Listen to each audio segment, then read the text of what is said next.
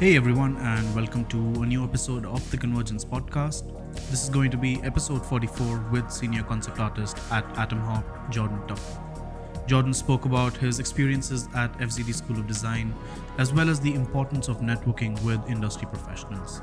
We also discussed the importance of taking inspiration from the local cultures around you to create art that really stands out. He further shared his experiences as a senior artist and what it takes to get to that level. This episode is packed with a lot of great information, so I hope you stick around till the end of the episode. So, without further ado, let's get started.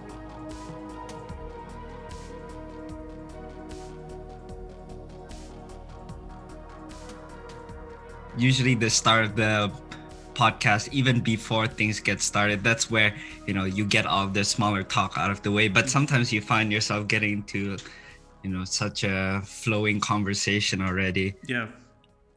I've noticed that quite a few times, like you said, the conversation just begins with such an interesting note that you don't want to miss out on any part of it, especially because I feel from an audience or a listener's perspective, the more natural the conversation is, I feel the more they enjoy it. It doesn't have to be necessarily like a interview where one person is asking all the questions.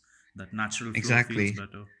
I mean, that was my philosophy when I was also still doing podcasts too. I wanted to almost feel like there people are in the same room, Mhm. like just hearing us talk.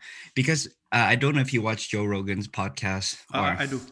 Yeah, but one of the most common uh, comments that you'll get is like, "Oh, it just feels like I'm sitting in the same room listening to, you know, an insightful conversation." And people are even talking about, "Oh man, it would be so cool if you guys started doing like VR because then it'll really feel like we're Hmm. part of that table." You know, so that's how I wanted to approach the podcast because sometimes podcasts do end up feeling like too much of an interview. You ask one question, you get one answer back, and then it just goes like that, you know.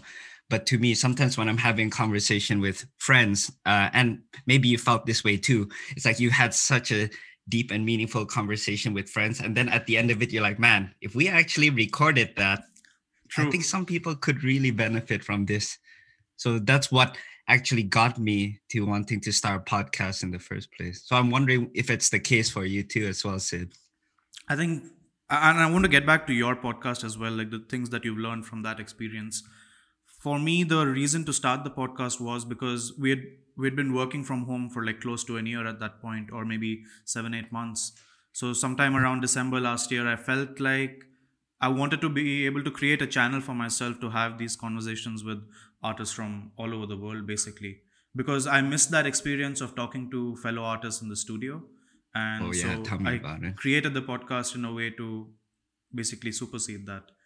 And yeah, it's been quite fun, like just interacting with people from across the world, across Mm-hmm. different industries, because I'm not limiting the podcast to only concept art. It's architects, Oh, concept right, arts, designers, music. Mm. So it's like covering a lot of variety of fields. So it's been quite fun. Yeah, man. I think sometimes the issue, at least with people that are getting into art, is that they tend to f- just restrict themselves to listening to artists to learn something. But given the nature of what we do, I feel like to only limit yourself to just artists is extremely limiting. Mm-hmm. Just because what we do as art art is an imitation of life right? When you actually hear the stories of other people that alone can be an inspiration. You might not learn a technique let's just say if you talk to a musician because i think there's not as much direct applicable techniques from music to art but at the same time maybe even hearing their stories about how they got into the journey you know that alone can be an inspiration for a film that their story Yeah. or even the philosophies between uh, different fields. Like, for example, one of the things that I really enjoy doing is also Brazilian Jiu Jitsu. So, Oh, thanks, wow. Joe Rogan, once again. but that's one of the things that I realized that even though that's probably on the far end of a, a spectrum, you know, in terms of um, I guess how similar those two fields are.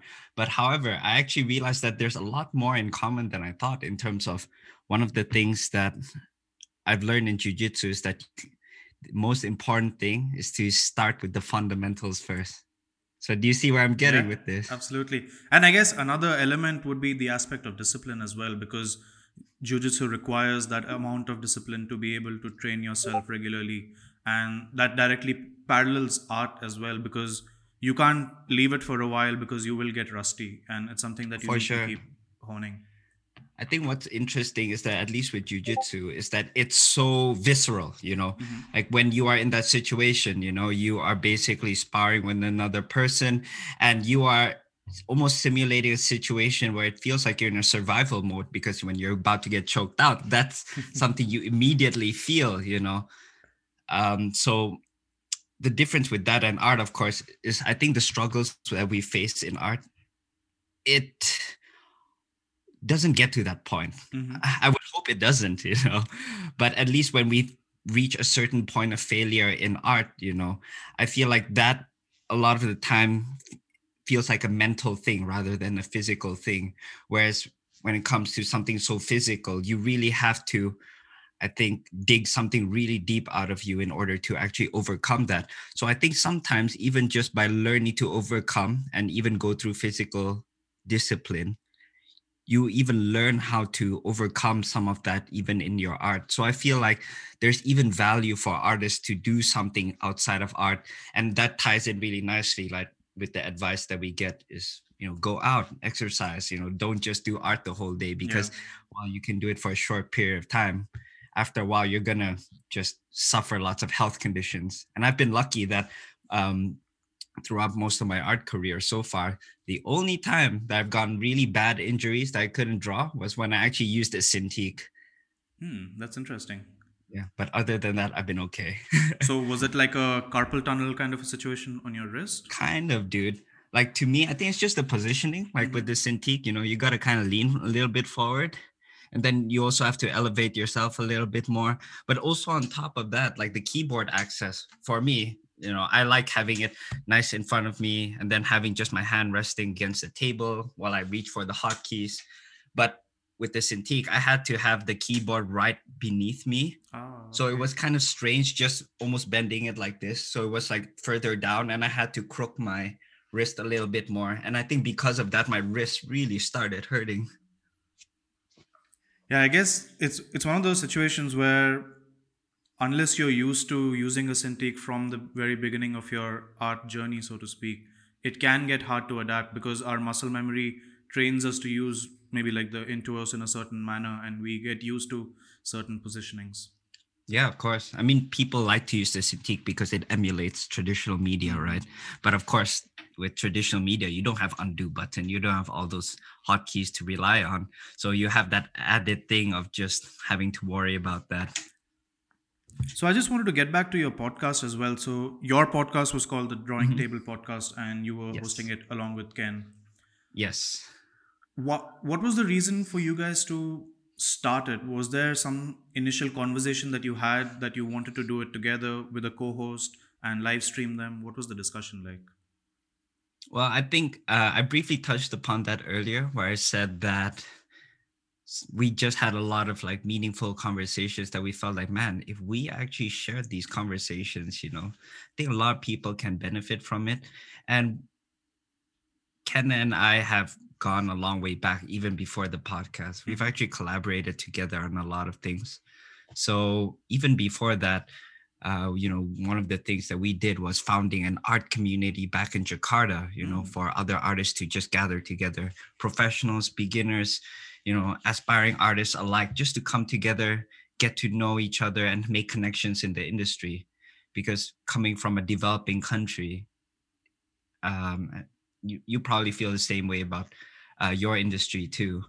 Um, back in your home, is that it's so small hmm that even wanting to reach out to learn from someone it's so difficult you almost don't know whether there are other individuals working on the same craft as you right until you become part Yeah. of that community exactly even realizing that concept art existed in indonesia is like you know funnily enough i actually only learned about concept art like less than a year before i enrolled for fzd but maybe we can touch upon that later. But i think just uh, realizing that there's so many people even in indonesia and that we're in similar positions or are in similar positions to us where we didn't know much about the industry but we feel like we have that potential and also the expertise to be able to share it with someone. And being in that special position of having gone to fzd getting into the industry it almost felt like you know why don't we give it a go?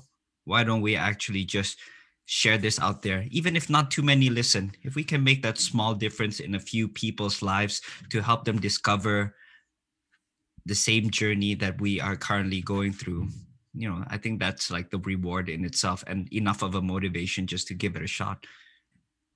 Yeah, that's that's quite a true thing. You don't set out to create like some huge podcasting empire or anything like that. It's just to Mhm. have these fun conversations and if anyone gets benefit from that, it's a great addition to that.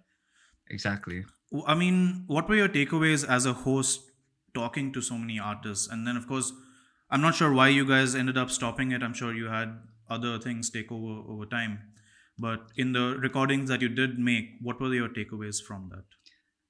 Um so why we stopped though is because uh ken had different priorities in life. Hmm so at that time you know uh he was expecting a kid. Ah, okay. so you know um, that was a really big change. And uh, as as difficult as it was for us to end the podcast ultimately you know family comes first. There's some things that are just more important than this. So yeah we just decided to uh, end it there i thought about continuing it by myself but i feel like it would go against the essence of the podcast itself, which is wanting to make it feel like it was a table at a cafe that you know just a few artists are just sitting together and Mhm. having a nice conversation. And if we, and part of it was that dynamic with Ken and I as well. So I feel like without without Ken, it just wouldn't be the same podcast anymore. True. Um, but wait, what was what was the other part as well? Yeah, the other question was more about what you as a host learn from these conversations. Ah, right. Right. Thank you for reminding me.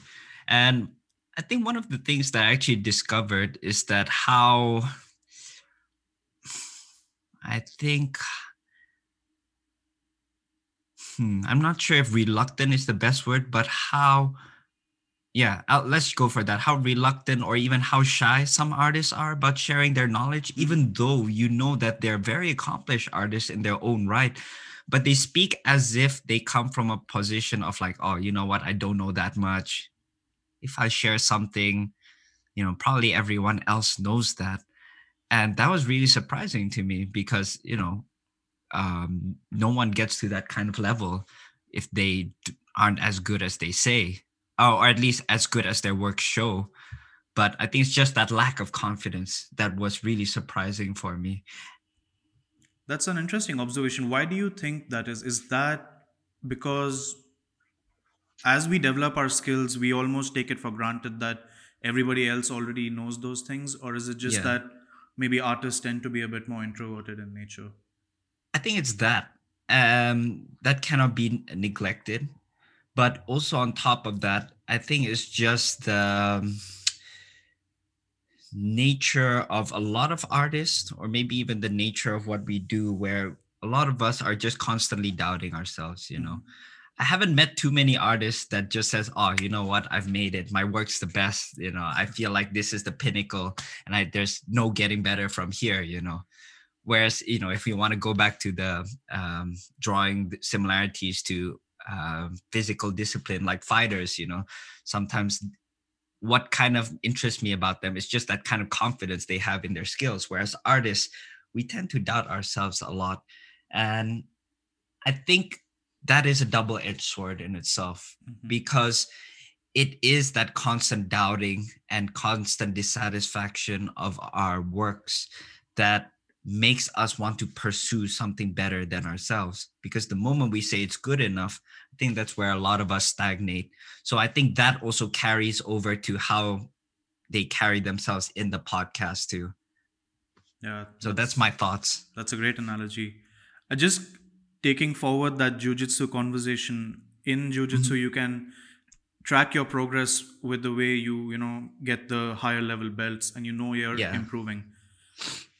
as an artist is there a way to actually tangibly know when you've made a certain level up or a certain major progression progression in your career I think that's a difficult part, right? Because at least with um, art, there's no clear progression for every artist. Whereas, you know, maybe with fighters, let's just say the pinnacle of their career might be to become a champion in one of the weight classes in UFC, for example but for artists it's not like everyone's goal for example is to make it into let's just say naughty dog for example maybe that would be a dream for someone but then for me who mostly does stylized art that's not something that really interests me mm-hmm. even though i admire their work a lot and also at the same time some people might not even want to be at a studio i at least thought that i was going to be working in a studio for a long time but one of the things that I've actually realized with my career is that I want to get into teaching. That's something that I've come to really enjoy. So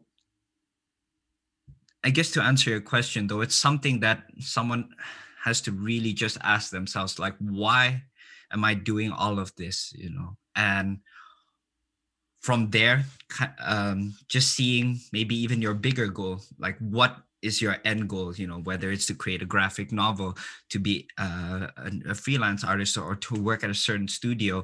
And from there kind of just break it down into certain milestones because um, i do think that will then give you that sense of progression. And of course it's not as concrete so it does leave it to some discretion of the person itself. Mm-hmm. so let's just say if your bigger goal is to uh, yeah make it into naughty dog let's just continue with that. Maybe one of the first things that you'll need to learn as an aspiring artist who has absolutely no knowledge is to you know, just learn the fundamentals right? That's always a good place to start. Understand one point perspective two point perspective how to render objects things like that basically just making it as measurable as possible. Don't make it so vague that basically well you don't even know when you actually completed that goal. Mm-hmm. but then moving forward from that maybe even before thinking about getting your first job it's like all right i'd like to make a portfolio piece. And then this portfolio will consist of like maybe for example if you're so intimidated from doing full environments maybe start off with some props right so just really set breaking it down to just very measurable and tangible um, stages and one of the things that i have hanging on my wall right now that i st- still do is just before tackling a larger personal project is to actually just break it down mm-hmm. like what components of the project i want to accomplish. So as you can see here it says key art and then architecture breakouts and then prop designs and things like that. And even giving myself a certain timeline on when i want to accomplish it by. And so going back to even what you uh your what you do sid is like you know i i like scheduling things and even just uh, making sure they have milestones to reach. And i think that's one of the things that not too many artists do since they tend to be more spontaneous mm-hmm. by nature almost like whimsical you know that whole um, trope of an artist being like well i just work when i want inspiration will come to me and things like that. Uh, but i do think it's really important to do these kinds of things.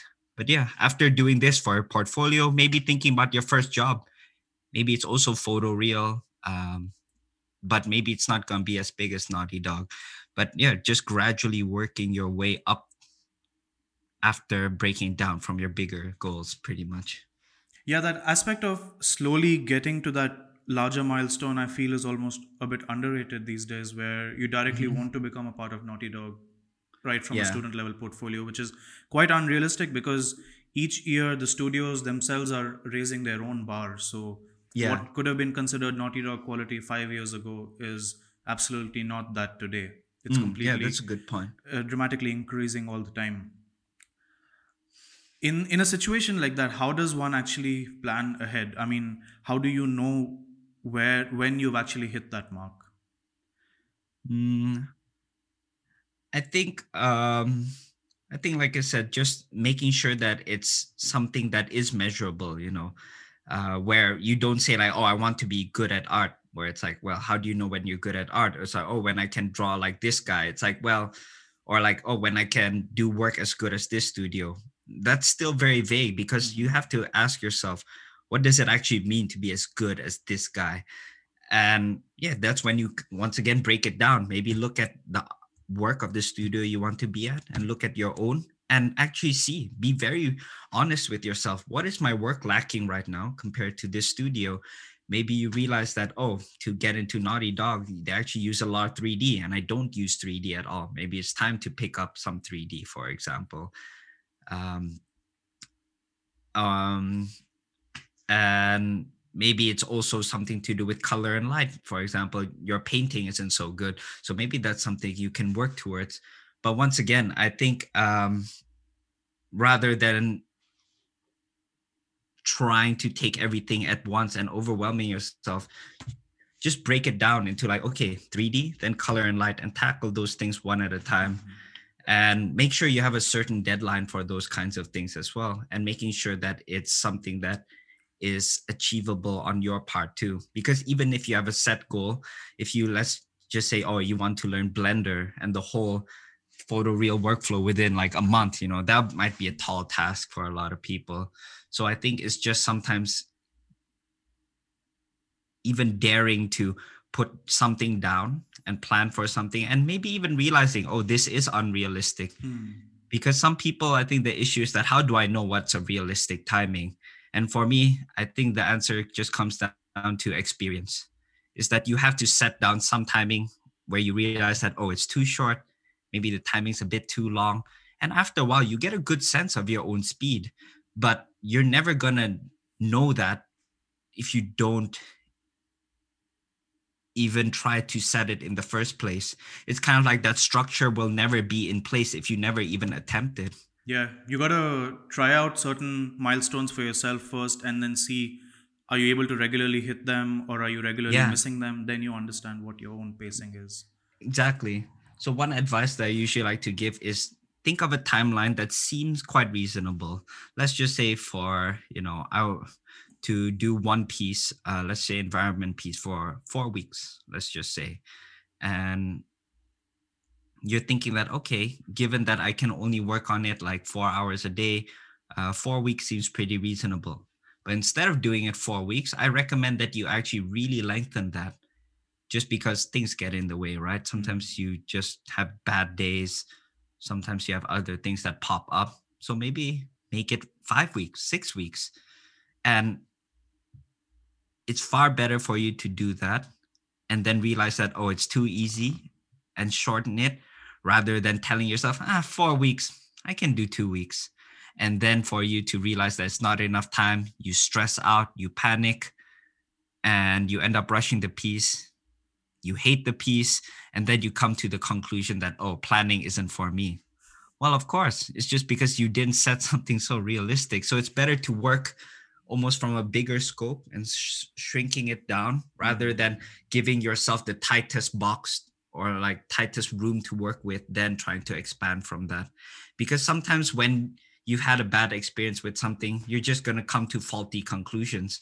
So rather than setting yourself up for failure in that sense. Give yourself enough breathing room uh, to yeah discover more about yourself without ending up hating the process i think.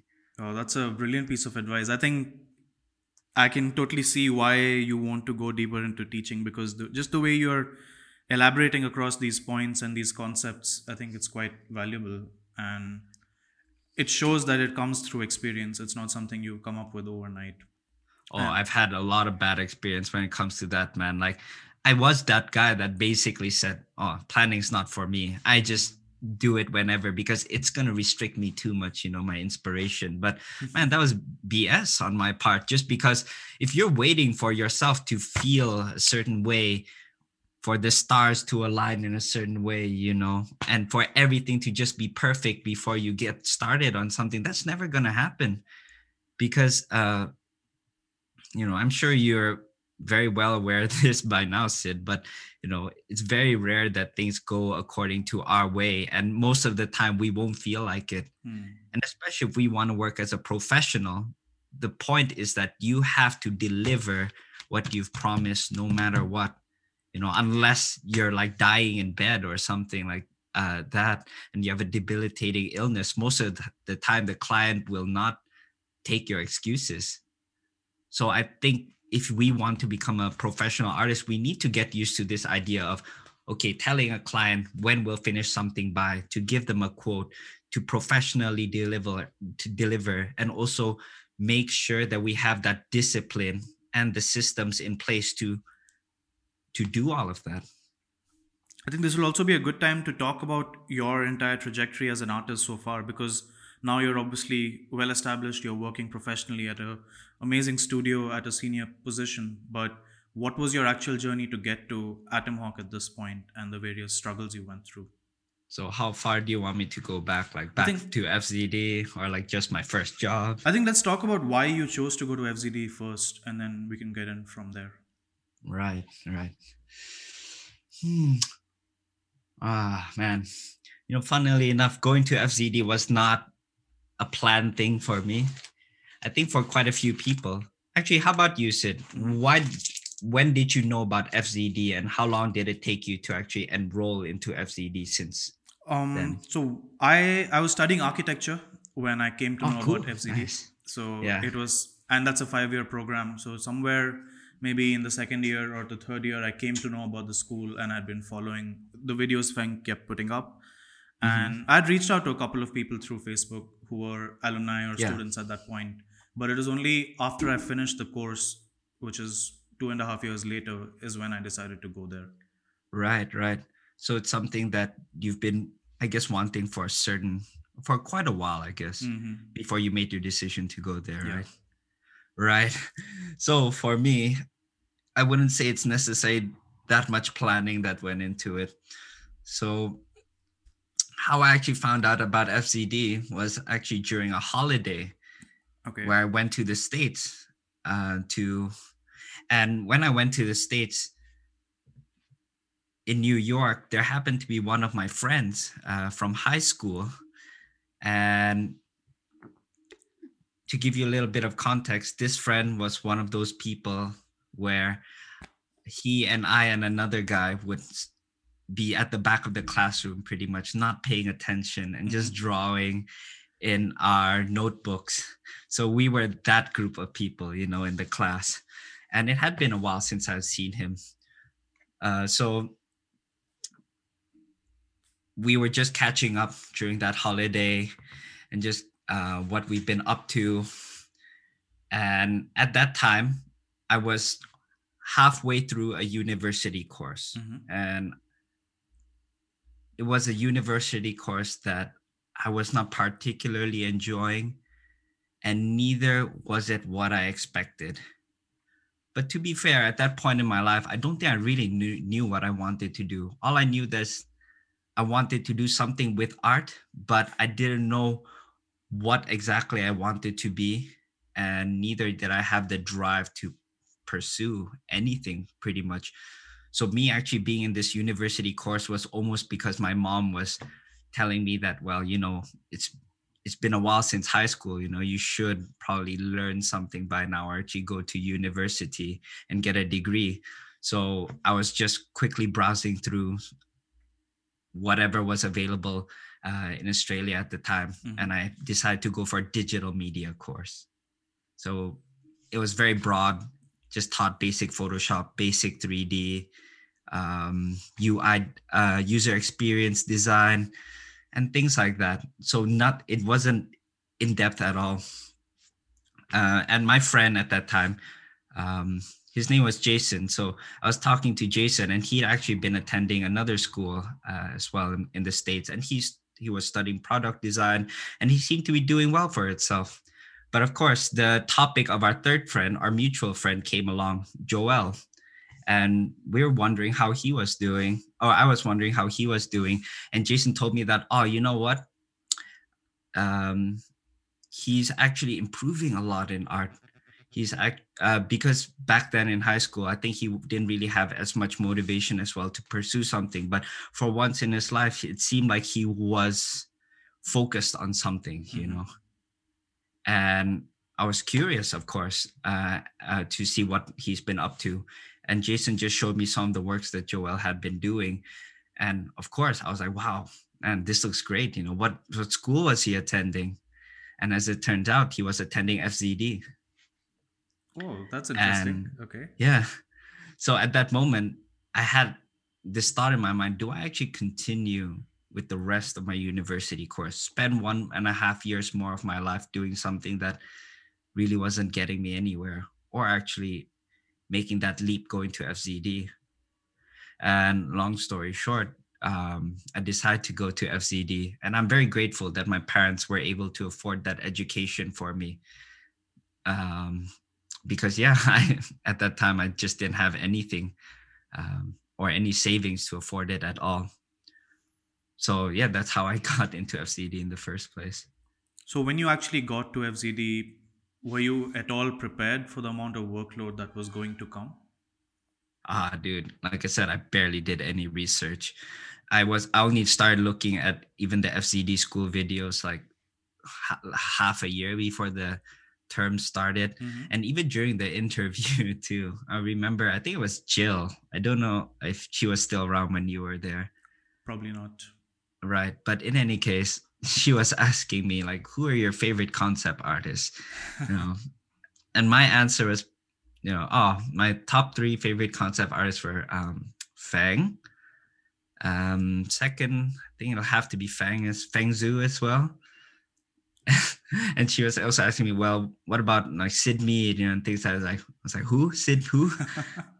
so I had absolutely no clue at all about concept art at that time. Okay. So I knew nothing about even the workload for FZD as well. I knew maybe a little bit from Jason and hearing from Joel, um, but I don't think it really prepared me at all. So I was in for a surprise and a shock for sure.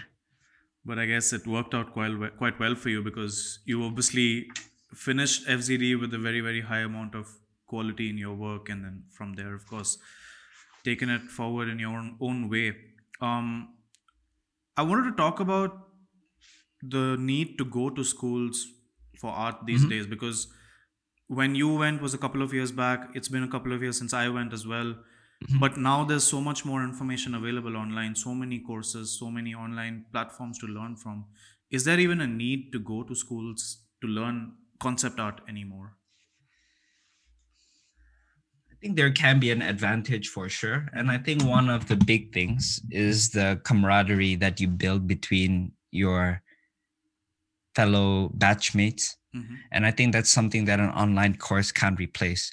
So I think the better question is that how how much can you actually afford for art education? Because if you're choosing to go the online route, that's going to be much cheaper. And there's great courses out there now. Brainstorm, you know, CGMA, Learn Squared, um, and Focal Point now is also online too. Mhm. So if you can't uh, afford to, you know, pay for the travel and all of the accommodation, then yeah, definitely just take online. However, if you can, I would say it's worthwhile thinking about it because some of the people that I still regularly keep in touch with and still some of my good friends are my batchmates from FZD. So, um, you know, Silva, for example, yeah. you know, you talked to him a while back. So he's one of my really good friends from FZD. You know, Marco, for example, Greg, Greg Westfall. So th- those are some of the people that I regularly keep in touch with now. And yeah, it's really invaluable just to have uh, some good friends in high places as well. You know, and of course, just people that you can still share some of those experiences with um, and get some advice from, feedback from. I think that's all just something that it's not to say you can't get from online courses, but it's different when you get to spend that much time together and go through a lot of suffering together.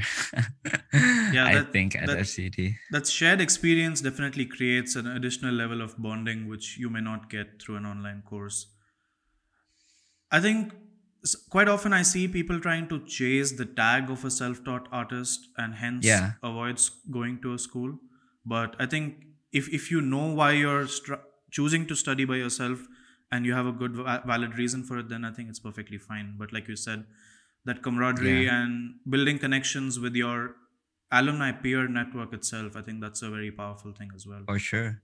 Do you still keep in touch with some of your friends from FZD? I do, I do.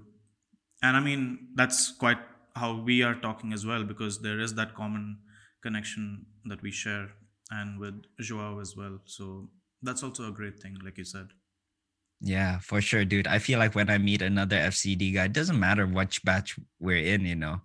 Um, you know, we just once again assume that we've gone through a similar experience and that's something we can already just bond over, you know. So yeah, th- it's just these kinds of things that mm, online courses, I think it's hard to emulate. While you were at FZD and when you graduated, did you feel like apart from the art side of things, which obviously develops quite a bit, were you also able to develop your networking skills and your ability to communicate with professionals and studios and things along those lines? At school. At school or just through that process of developing as an artist? Oh, damn. I think it was definitely more so outside of school. Mm-hmm. Um, so one of the I think one of the things that really helped me out was actually my time in Indonesia because it is a developing country. There's not as many opportunities. And while a lot of people may see that as a disadvantage, I saw that as an oppor- opportunity for myself. And, you know, going back to Ken, I think he was like minded about that.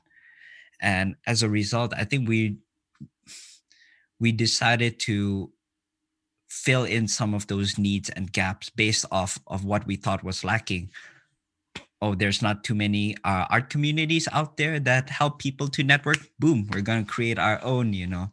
Uh, there's not too many good um, concept art resources out there. Ah we decided to create an art book you know where we share our knowledge of concept art. Um, and we even went to some uh, to a universe not a university it was a school to uh, to their open house to even talk about oh what the difference between concept art and illustration is Nice. and we even uh, contacted one of our friends who was a local artist in a uh, local game studio to host a workshop as well so i think through those initiatives i had to learn along the way how to network and put myself out there Mm. Because there weren't so many clear pathways and sometimes i think i just really had to put myself out there even though i didn't necessarily know what was going to happen. And even that fear of like yeah what if things don't work out? Or like what if no one even wants to attend this or even cares enough about this? Um, and i think i just had to develop those skills along the way to just um, yeah bring a community together and to also learn to share the knowledge that I had along the way too.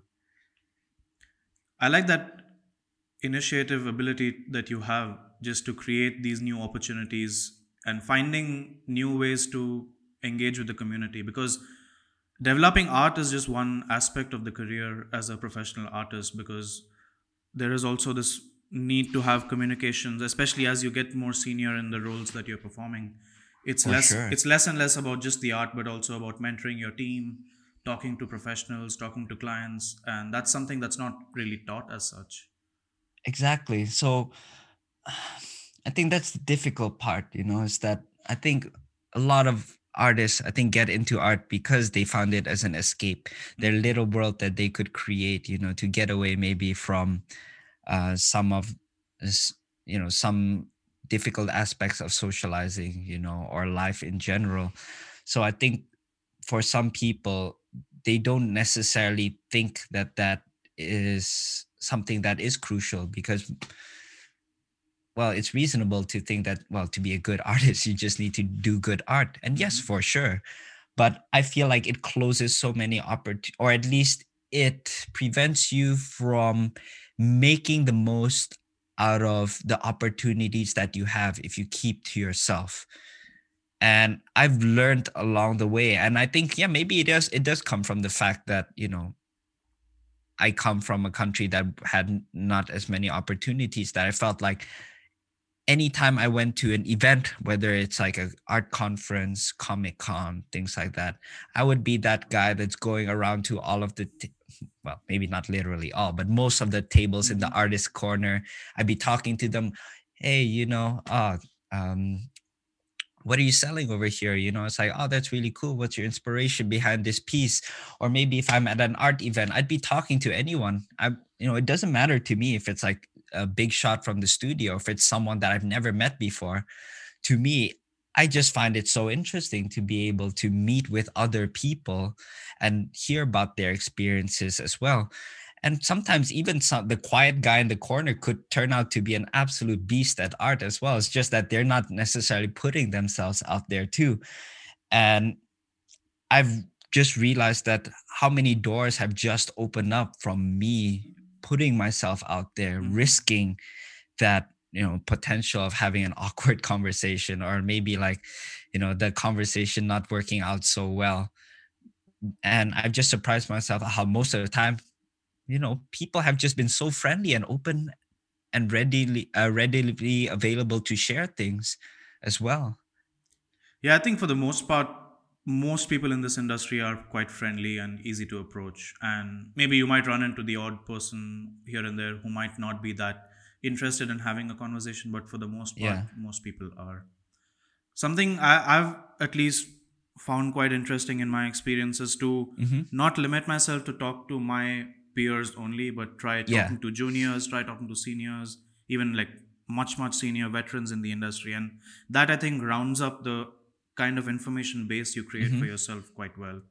yeah is there something that you found in common though between all of them regardless of their skill level I think what I found in the most prolific artists, be it really junior or senior, is that they draw a lot of inspiration from a lot of variety of things. They don't limit their worldview just to concept art.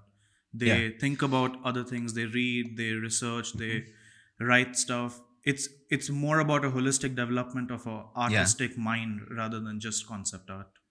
right Yeah, seems like you're you know one of those people too you know the fact that you are actually hosting a podcast and you know you know the fact that we're still able to keep this conversation going and you asking some good questions well that at least shows to me that you know you're someone that goes beyond just art as well too and definitely. I think it, it just about other things I guess luckily enough, because I studied architecture, it showed me that there is there are like multiple avenues of design, and then Mhm. going into concept art later on, which is what my true calling or my passion Mm-hmm. was, allowed me to not limit myself like like I was Right. mentioning earlier. But but yeah, I mean the podcast has just been a quite fun experience. You also have hosted, so you know that just having these conversations just transports you in a different mindset for a couple of hours where you're learning about a new person completely. yeah for sure dude Just talking a bit more about your art style itself, you Mhm. have a very, very stylized outlook towards your art, but then the lighting is extremely realistic in the way you tend to portray your work. How did you come to this interesting mix of your work? Well, first of all, thanks for kind words, dude. Um, but for me, I would say that, hmm, well, at least for a stylized aspect, well, just because I grew up with a lot of cartoons. hmm So one of my favorite things to watch when I was younger was just Tom and Jerry uh, cartoons, which I would just binge watch as a kid. And on top of that, you know, other things as well, Looney Tunes, things of that sort. So even from a young age, I think that was what I was inclined towards. And not to mention anime and manga as well, Mhm. being a kid that grew up in Asia, that's what was popular over there. So that's where I think I got my love for stylization. However, I think in terms of the lighting, maybe it came a bit later. Uh, and I don't know exactly when, but at least what really attracts me is just the idea that I,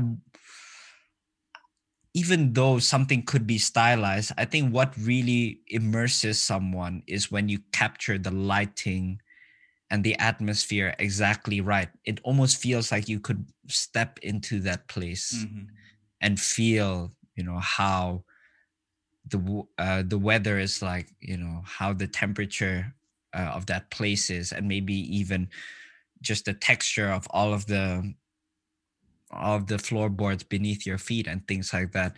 And to me i want to be able to communicate all of that. And i find that with some stylized art where it's purely cel shading it's harder for me to immerse myself in those kinds of situations.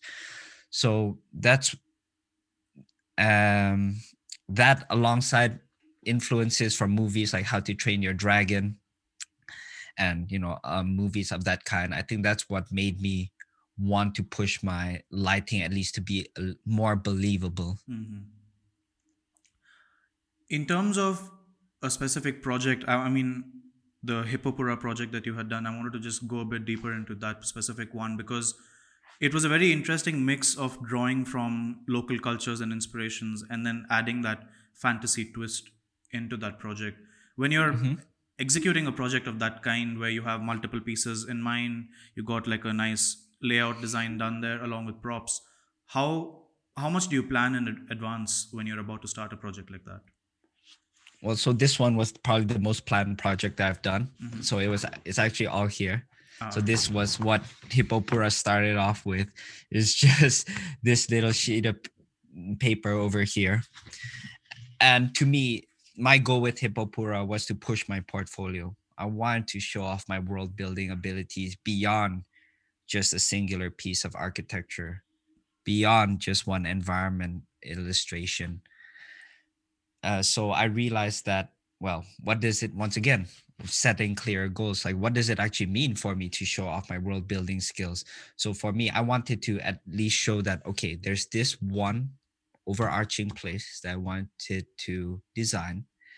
And within that scene i wanted to show my ability to create prop breakouts and also i wanted to show the characters that would live in that scene as well so I wanted to do more initially, but mm-hmm. you know, I uh, to be honest, I kind of ran out of, of, steam near the end, so I ended up cutting out a few pieces. So this is part of where things don't necessarily go according to plan, you know. Um, but I just uh, started off by laying out what I wanted to create, and also, uh, similar to the advice that I gave earlier, is just setting us amount of time for each asset. So for um, for the room itself, the whole bubble room, I wanted to give myself about a month to do it, but as it turned out as well, that wasn't enough time. So this was a prime example of a project where I planned something, but mm-hmm. it was more in the idealistic side.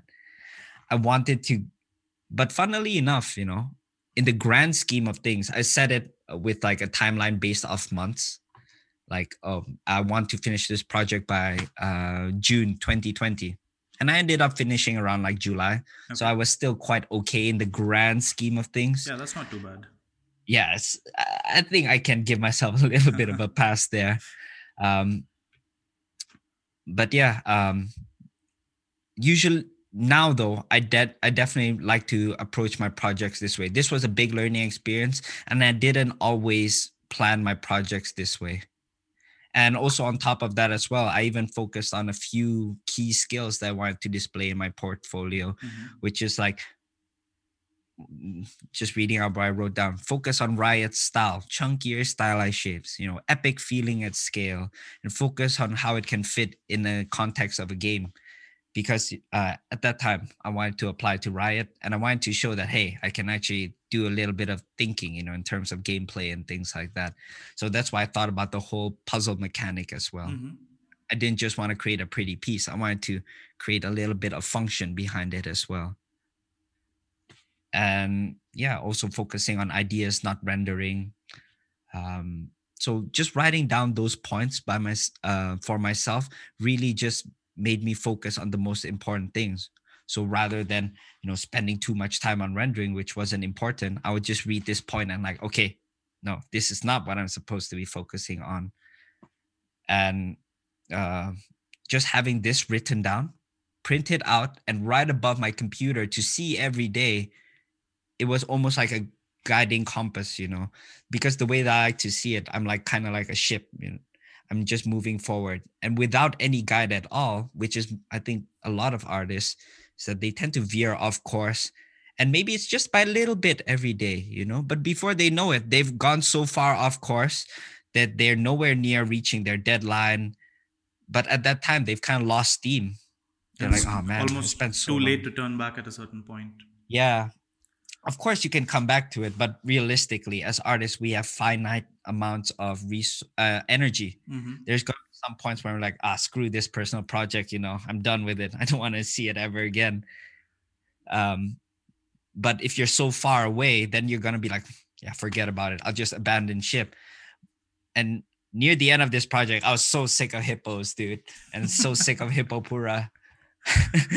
But i knew that it's just a little bit more Yeah. when i know that this the finishing line is in sight that gives me that extra bit of motivation to just grind it through you know so that's why it's important to plan things out it doesn't have to be so restrictive and tight but it's just as a way to yeah, as a map and Yeah. just as a compass to make sure to redirect you towards the goal if you're going off course and almost like a you know it almost can serve as a motivator too. And that's why i put in target standard images where it's like images of the kind of artwork quality that i want to reach. At that point i wasn't as confident but it would serve as aspiration for me. It's like just hang in there dude. You're gonna create something like this. So just stick it through. This will be your reward in the end. Um and yeah i'm i think uh, while there are some things that didn't go exactly according to plan i think that without this guide i wouldn't have been able to create a project like hippopura Wow, that's that's amazing, dude. I'm, I firstly, I really like these analogies and metaphors that you have while describing the journey, and just at a more tangible level, the quality of artwork that was generated for Hippopura was obviously very, very high, and that point of reaching the finish line is something that's so important because if you don't actually finish it, all the effort leading up to it ends up becoming a waste because that last 10% or the last 5% is the hardest part of the journey. yeah. Yeah some people might even say starting but i think sometimes finishing is the issue with a lot of artists you know how many times like i'm sure you've even seen those memes around on social media. It's like oh me and artists and and then uh, and all the personal work that i never finish it's like lol it's like well we don't have to be like that as artists you know why can't we actually finish off what we started and actually have that discipline and ability to do that and I think, uh, so, sorry to interrupt you. Um, yeah, go on. Sometimes it might be the allure of starting something new because Yes. that beginning phase of a project is so experimental. So um, it's a point where anything is possible. So I guess Yeah. as creators, we tend to get attracted to that more. I think so too, man. I I agree with you. It's just that untapped potential. Mhm. It's similar to even seeing like a horror. It's like a horror movie, right? Sometimes the thought of like the monster itself is scarier than the monster itself. So I think it's similar to our art too, where it's like, oh, the allure of creating this masterpiece in our mind is more exciting than the reality of that depiction. True. because reality is often very disappointing. I think. Well, so what I was going to say is that I think it's just that ide- of course ideally we'd be able to depict what we see in our mind accurately, but I think that's something that we got to just get over. I don't think it's about fully realizing the vision that we have in our mind Mhm. because I don't know if that's even fully possible because I haven't created a single piece where I've said, man, this is exactly how I envisioned it in my mind. This is perfection, you know. I think I I can't recall when I've last said that or if I've ever said that. Yeah. Maybe when I was a kid, you know, but most of us tend to not have standards as a kid. But that's I don't think it should be the goal for us as artists. I think especially if we want to be commercial artists, it's more about capturing that snapshot of that vision with our current skills. I think our current skills, in a way, is like a camera. It's like it may not be the best camera, but it's far better that you can show a client something, you know, even though that image might come out grainy, blurry, or like, yeah, maybe due to our own lack of skills as well. The composition kind of sucks but the thing is it doesn't mean that the vision or the thing the idea that you're capturing will will die or like it, it can never ever be recaptured at another point. It's just that if you want to get in the industry or if you want to improve what you really need to do is just take that one snapshot to show others that this is my current skills this is what you're going to get when you hire me. Or even for yourself this is my current skills this is my current limitations this is what i need to improve. If you never do that and you always just give up before you fully realize that idea within your current skills then you're never going to improve and you're never going to get hired because who who's going to be able to hire you if you don't even put your work out there at all? So you got to kind of like swallow that pill in a sense that it won't be perfect it'll never be perfect but you know i if you want to be a commercial artist if you want to improve you just have to accept that I think. So when you actually completed that project, did you end up applying to Riot? And if so, what was that experience like? Um, I don't think I, I, I don't think I applied directly, but I think I did contact a friend uh, who was working at Riot Singapore at the time, mm-hmm. and they had an environment concept artist lead position opening, and I think it at least got to the point where it's like, well, do you have the skills to be able to build a level design, like proper technical level design? I'm like, no. It's like, oh, sorry. Well, you, I think your skills are good enough, but um, what we're looking for requ- uh, requires you to be more technical. I see. So yeah, that was the first time. Second time, I had, you know, uh, a friend of mine too, um, bring my portfolio up to one of the art directors there. Um, and I actually had a chat with one of the recruiters, but I think they weren't necess- they didn't necessarily have any openings at that time too. So it feels like I'm close, but but yeah, uh, no cigar just yet. This is an interesting point that even though you might have the skill set, sometimes the studio itself doesn't require any additional artists. So it's not always the fault of the art itself, but it can be just bad timing at times. Yeah, that's why. Uh, but to me, it almost like the finishing the project in itself was the reward mm-hmm. because hey, maybe I didn't get into Riot from this project as uh, what was my original intention. However, I think even until now, it's still the project that I'm most proud of. Mm-hmm. And funnily enough, one of those projects that I look at and I actually don't really hate. and I'm very happy as well with the amount of attention that it's gotten.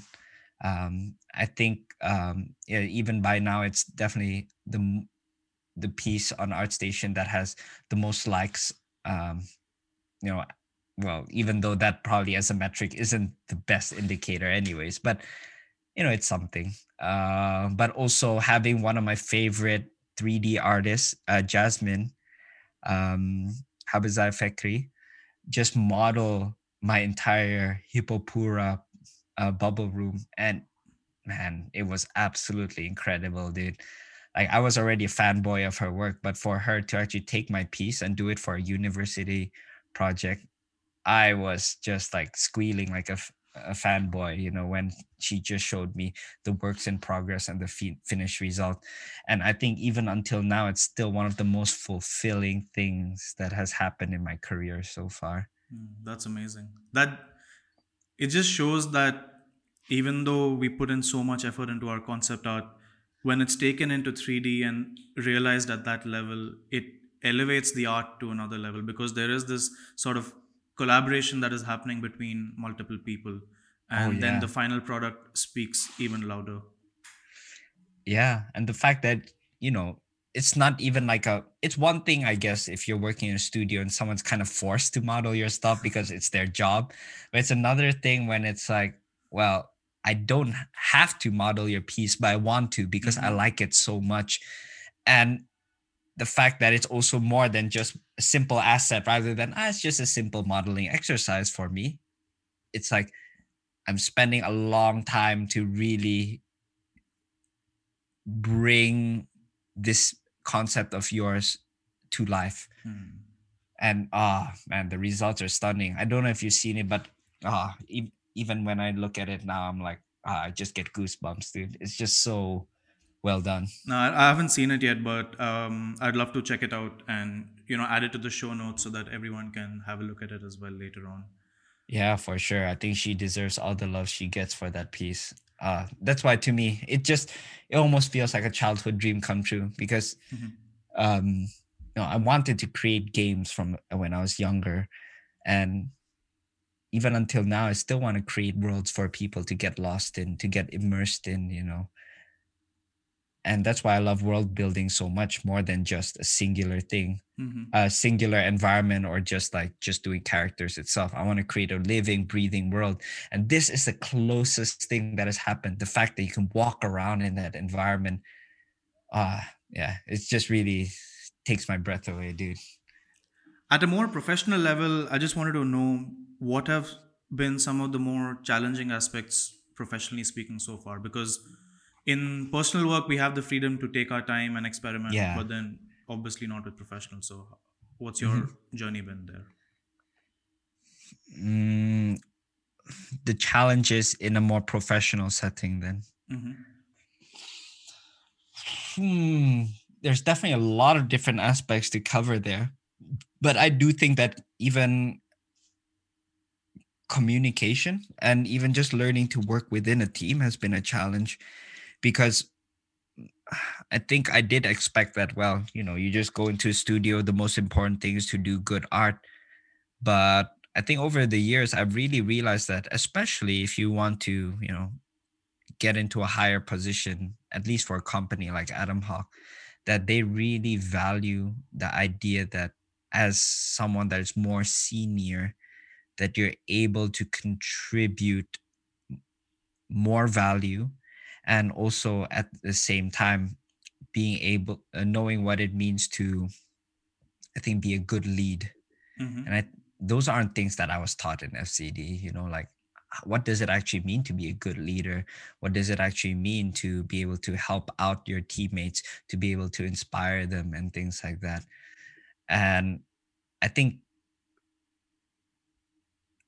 when i came in i i had this sense of entitlement i think just because you know i felt like my skills were at a certain level or i felt like oh at this time i deserve a promotion already. Hmm um, but in reality i think i really did lack a lot of those qualities of what it actually means to be someone in a leadership position. And that's something that was a very bitter pill for me to swallow.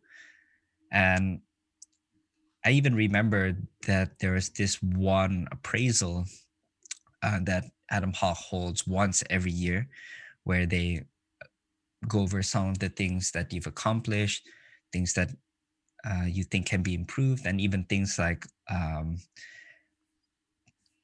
know, talking things about like pay raise and things like that. But at that point you know i remember being so bitter about work you know feeling like i wasn't appreciated feeling like um, i deserve much better and a consequence of that was that i actually didn't necessarily pull my own weight during work i was kind of trying to get away with doing the minimum hmm because I felt so bitter about the whole thing. But there was something that was said by one of the art leads there that I think really stuck to me until now. And it's just the idea that if you're not picking up your own weight, then someone else has to uh, clean that up after you. And maybe I felt at that point that, oh, if I was behaving in that way, then yeah, I'll show them, you know, in my mind but some of the people that had to pick up after my slack were people that I got along with at work, people that, you know, I was closer with, that I was friends with. And the thought that, well, if I'm not doing my task as I'm supposed to, then I'm being a burden on them. And I actually realized at that moment, yeah, you know what? I don't think that's very right. I might not have enjoyed some of the projects maybe that I was working on, but it doesn't mean that my teammates deserve to suffer because of me. Mm-hmm. Um, and I think since then, I've made it, and uh, I made an effort to think about more of my team and how to not only just pick up my own weight, but how to contribute extra value as well. Like what can i actually do uh, to fill in some of those needs even before some people have maybe even voiced about it? And i had a great opportunity recently. I mean i can't name the project just yet but um, it was actually a very challenging project because it was a really big project lots of moving parts lots of different assets and i realized that a lot of people were struggling on it not necessarily to their fault. Uh, as I said, there's just so many requirements that I realized that, you know what? As one of the leads on the project,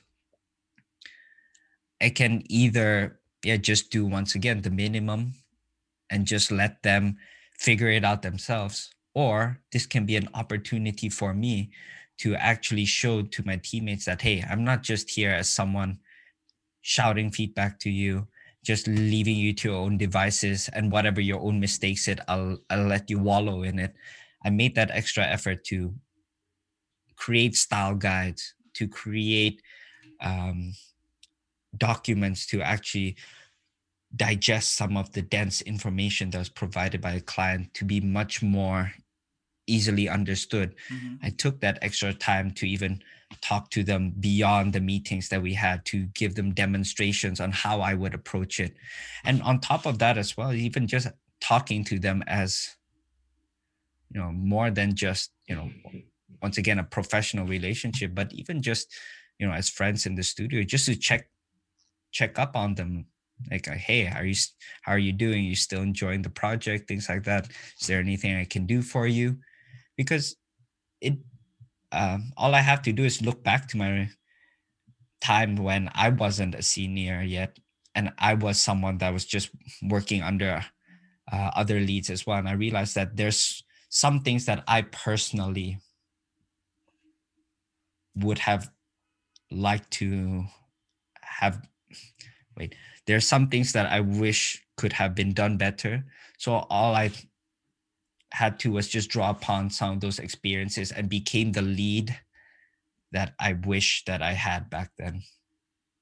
Wow. That that was a brilliant insight, Jourdan. I think this particular segment that you just elaborated upon, people can learn so much from it because it really gives a very intimate mindset approach of what a senior at a studio like Atomhawk goes through, the low points and the high points. And yeah, I really appreciate the honesty about your experience there yeah i think once again it's just those things that's not necessarily talked about mm-hmm. and you know hopefully at least sharing all of this is to show that you know i'm not perfect as well and it's not to say that i don't have my moments now where i'm frustrated or that where i might feel like you know uh, that i don't have my dissatisfaction um, but i think at the core of it I have to also remind myself too that this is an ideal that I have to hold myself accountable to as well. So I'm not saying this as someone that ah I've got it all figured out, you know. I'm the best senior lead that you could possibly have. It's more like this is something that I think is a challenge even for me, but at the same time, I think this is something that not very very many people might be aware about when it comes to working in a studio. It's not necessarily just about creating pretty pictures, but actually learning to contribute value and knowing what it means to be a team player. Just two follow up questions within the mm-hmm. experience mm-hmm. at Atomhawk itself. Firstly, Atomhawk is filled with such amazing artists. They are one after another, people just doing brilliant work. Do you ever run into situations or in maybe in the past where you felt like you were comparing your work with your peers at at the studio? And if so how did you deal with that? Oh for sure. I mean happens a lot you know? Mm-hmm. and i think it's difficult not to. Even if you're not at a studio right just popping open artstation you know it's already going to make you feel like damn i'm, I'm falling behind or it's like oh man this guy's so good. But i think the advantage though at least with a studio is that you can think of it in different ways. First of all you can think that man this guy's so good you know. Oh man, I'll never be able to catch up, you know, or actually maybe even feel bitter against the guy and like feeling like, oh man, I have to beat this guy, you know, I have to get better. I'm gonna silently grind, you know, uh, in uh, after work and until one day I can surpass him. You know, that's one way you can think about it. But another way is that, oh, you know what, this guy's so good, and you, I'm so lucky that I have him as my teammate.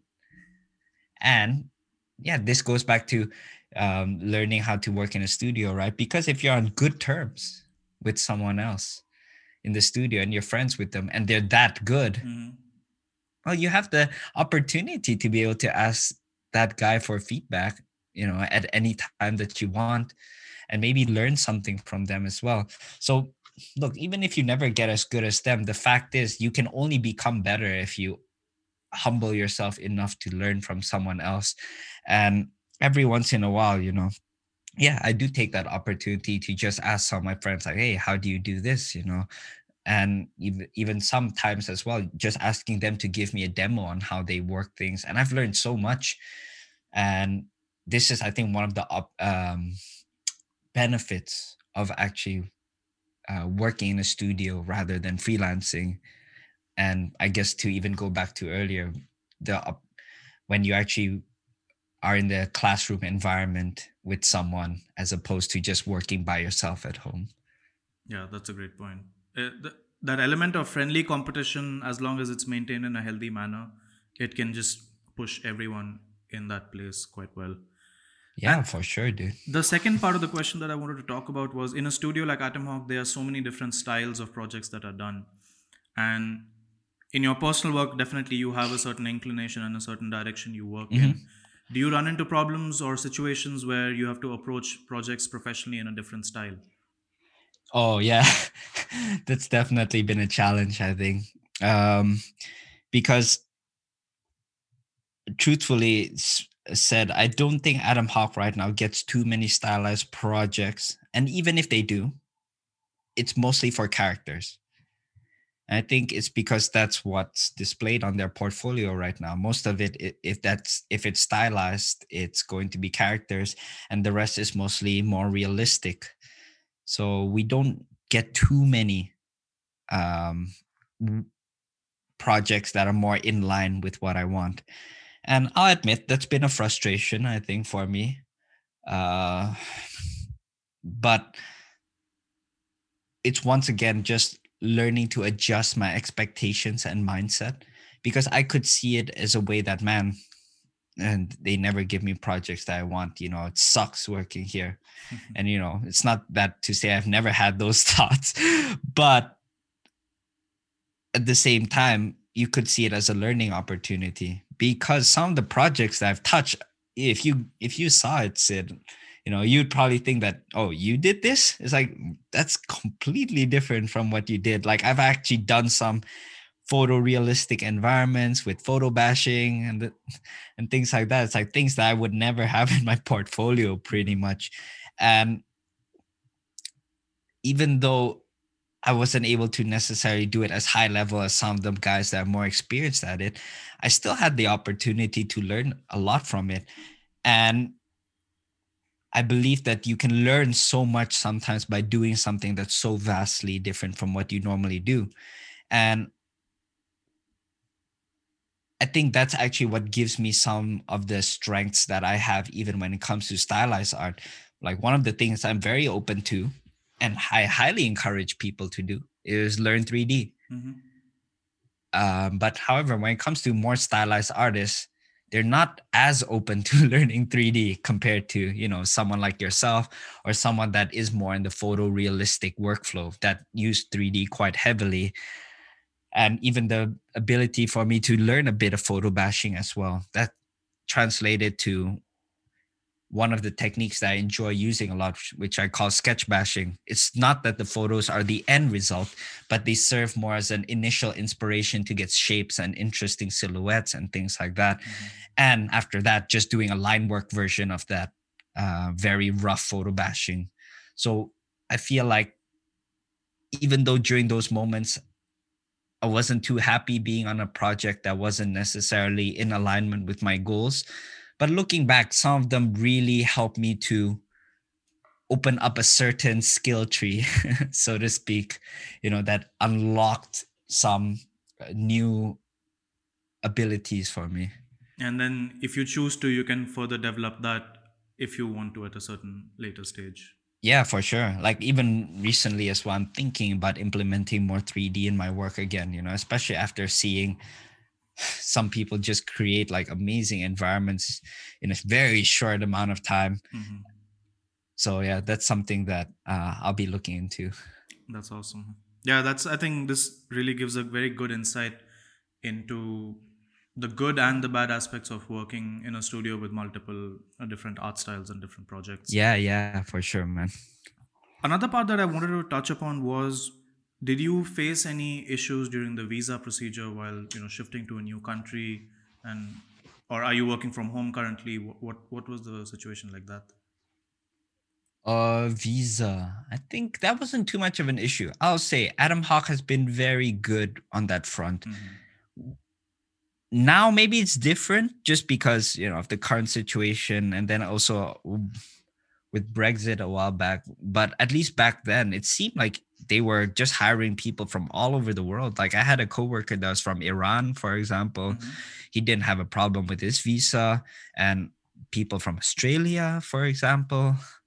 Uh, so, uh, and uh, before uh, this whole pandemic, we were planning to bring in someone from China as well. But then, you know, think, um, with the restrictions on travel, that definitely made things a lot more difficult. But no, I, at least with Atomhawk, it hasn't been an issue. It's more like if you're good enough, you have the skills, we like you enough, we're going to we're going to be willing enough to pay for your visa to get you over here. That's amazing. This actually leads into the next question that I had as well. When a artist is potentially trying to apply to a studio like Atomhawk, how do they mm-hmm. actually develop their portfolio because there is no mm-hmm. one target style to hit. Oh yeah. Um, but even then, even though they don't have a target style, ultimately you're gonna be hired for what you're best at, right? Mm-hmm. Um, but funnily enough, I got hired because I think my portfolio is quite diverse at that time. And I think the requirements have shifted a little bit. But my portfolio at that time had some photo bashing, you know some more some 3d some stylized and i was actually in the process of making it more linearized towards stylized at that point. Mm-hmm. and i just saw that there was a job opening and it happened to require people uh, to be very versatile so i'm like ah, let's give this a shot so it was unintentional so to speak or at least once again not so planned to be working at Atomhawk mm-hmm. um, but nowadays i think they're looking for people that are a little bit more fo- uh, focused on one thing however i think with Atomhawk specifically they do prefer someone that has the ability to finish an image to a high quality uh, finish I see. And the reason is that sometimes we do have projects where we create the assets themselves that'll be used directly in game. Okay. You know, or as an illustration for something so that's one thing. Um, however another thing that Atomhawk really does value is your ability to show process in your portfolio.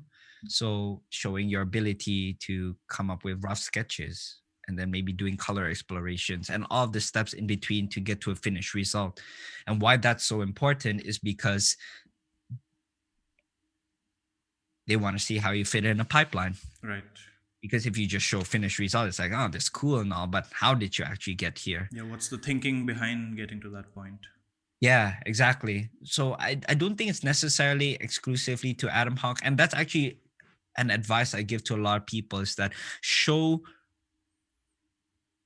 your ability to fit in a pipeline to the uh, to the places that you're applying to mm-hmm. so that they will there'll be no doubt in their mind that okay this guy you know will be able to fit in uh, no problem you know and you actually get an insight into how they arrive to certain solutions.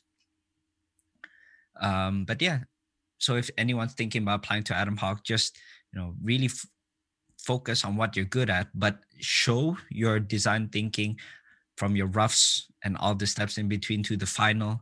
And i think on top of that as well you know i guess this goes without saying right but you know they want someone that's pretty much not an asshole as well that can team um true that's awesome uh, in fact funnily enough atomhawk was probably the first or the second studio that i'd given an interview for right out of FZD. It didn't work out, oh, but it's interesting to yeah, yeah. now hear from you, who has been working there for a while, just to get a deeper understanding of what their mindset and approach is. Wait, were you in the same batch as Phil Booth? Um, no, I don't think so. No, no. Okay, wait. Which year did you attend FZD? So I was there from 2017 to 2018. I see. I see. Okay, no, I can't recall anyone from that from that year off off the top of my head. Um, okay, that'll be hard to explain which yeah. particular batch, but anyway. Yeah. Um, just carrying forward the discussion about your interest in teaching, do you? I mean, how do you exactly plan to go about it? Is that more like a mentorship kind of a style you want to start with? I think at the start, yes. Mm-hmm. Just because it's easier. you know, I don't need to actually have a building or anything. You know, that would be for something for future me to worry about. Um, but I've actually done some mentorships already. Oh, okay. I've uh, I've done a few of it just by personal request, and it it's also been one of the most fulfilling things that I've done in my career so far. Just because you get to have that direct impact, you know, and you get to beyond just like a normal online class. Mm-hmm. I think I get that opportunity to talk to them one on one, maybe talk to them a little bit more about themselves and yeah, some of the uh, issues that they may be facing even beyond art as well. You know, I'm not talking about their you know love life or things like that, uh, or giving advice on that. You know, how to fix a broken marriage, but it's more about like, uh, for example, um, maybe you're struggling with social anxiety and that you know you really want to go to an art meetup that's local to you but you don't have the courage to do so mm-hmm. you know then that's something that i would even talk with them about as well because to me i do believe that you know as we touched upon is success as an artist i think cannot just be about skill itself there's so many other intangibles that really contribute to that and i think one of them yeah is just having that confidence to put yourself out there. And beyond just the technical confidence, I want to show that this mindset that you're applying now to your art, this can be transferred to real life as well. Mm-hmm. This uh, issue that you're having with, you know, drawing, uh, uh, painting environments, if you learn fundamentals and you follow this, you know, you're going to be able to get there. But at the same time if you want to also get better at doing converse uh, having conversations as well with other people you can approach it in a similar way you you don't start by putting yourself in the most difficult situations possible you don't go out there to you know an art event and start just talking to everyone if you even scared to step out of your own house maybe one of the things that you should start is that if you really have that bad of an anxiety yeah just go out there. Maybe be in a crowded area. Don't talk to anyone at all but just get used to maybe the feeling of being around others. Mm-hmm. but then maybe after a while try and have a random conversation you know with someone and eventually get used to the idea that oh okay you know what um, it's not so bad actually talking to other people and from there and on maybe you can push your uh, push the challenge a little bit more and I'm talking about this even from personal experience too, because I had terrible social anxiety back then. And the way I would train myself was by going out in public, talking to people on the bus, people on the cashier. Even I would set it almost like quest objectives for myself, you know, before I go home, I'm gonna talk to this this person, you know. And oh man, you know, I've had a lot of awkward conversations and I was so nervous, dude. Just even having those uh, just even thinking about approaching someone back then but uh but yeah i really do think that any skill in life that you want to learn just think about whatever you're skillful at and how you got there and in a way just follow that same progression set yourself a goal break it down into tangible steps and build your way up from there. Wow. That's a again i really like the way you put things across. You've got a very very clear state of mind when you're elaborating on these points. I feel like you've really thought about these things. It's not just off the cuff. You i feel like you've gone through your own journey of self development and that's why you're able to explain these points in a very clear manner it's a good way to put that i overthink things. But now man it's been a great conversation. I'm really really enjoyed learning more about your journey and approach so far. Because like i said i'd only seen your work from the outside but never spoken to you. So i really appreciate this.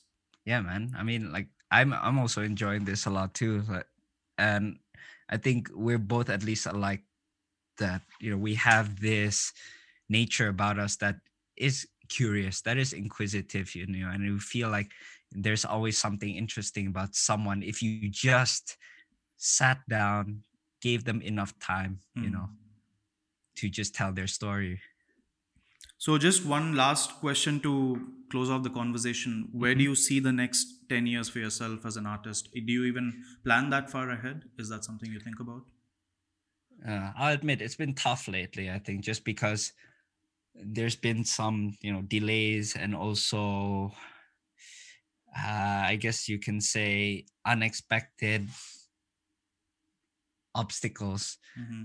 uh, for some of my goals. But ultimately i still would love to open up a physical school one day i want to be able to give that same experience that i went through in FZD but beyond that improving upon the points that i think could have been done better and taking what i thought worked really well and helping uh, yeah just ultimately to help others to be able to find their own journey you know in this crazy journey that we call art you know and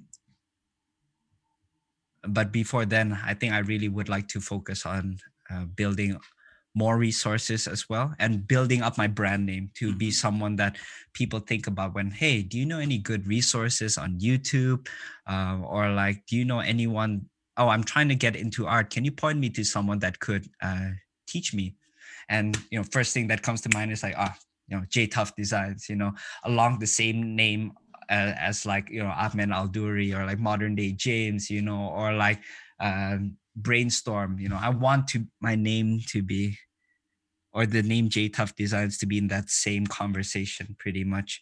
So right now I'm working on creating uh, videos for YouTube. Mm-hmm. And even on my social media now, I'm in the process of creating more educational content um, and in the nearer future, I would like to resume doing mentorships as well. It's just that, yeah, I think it's been quite time consuming before, but uh, I don't think I can stay away from that for too long because, yeah, I really enjoyed that. That's awesome. I mean, I'm pretty sure you're going to get to that point, the goal that you set for yourself, because you're definitely somebody, somebody who knows how to structure their goals and orient the journey to get to that point in a successful manner. So I'm just really looking forward to what you come up with. Hey, thanks, Sid. Really appreciate that.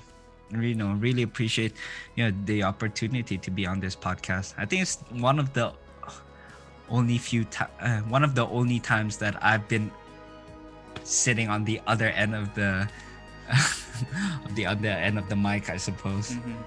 Nah, it's been great talking to you, and I really hope we can continue staying in touch because I always like to form a deeper relationship whenever I have a guest on so that you know, we can just continuously learn from each other. So really appreciate your time. Hey, sounds good, dude. Sounds good. I'm always up to have another good conversation. Awesome. Well, thank you for your time and have a great day ahead. All right. You too, Sid. Take Cheers. care, man. Bye. See you around.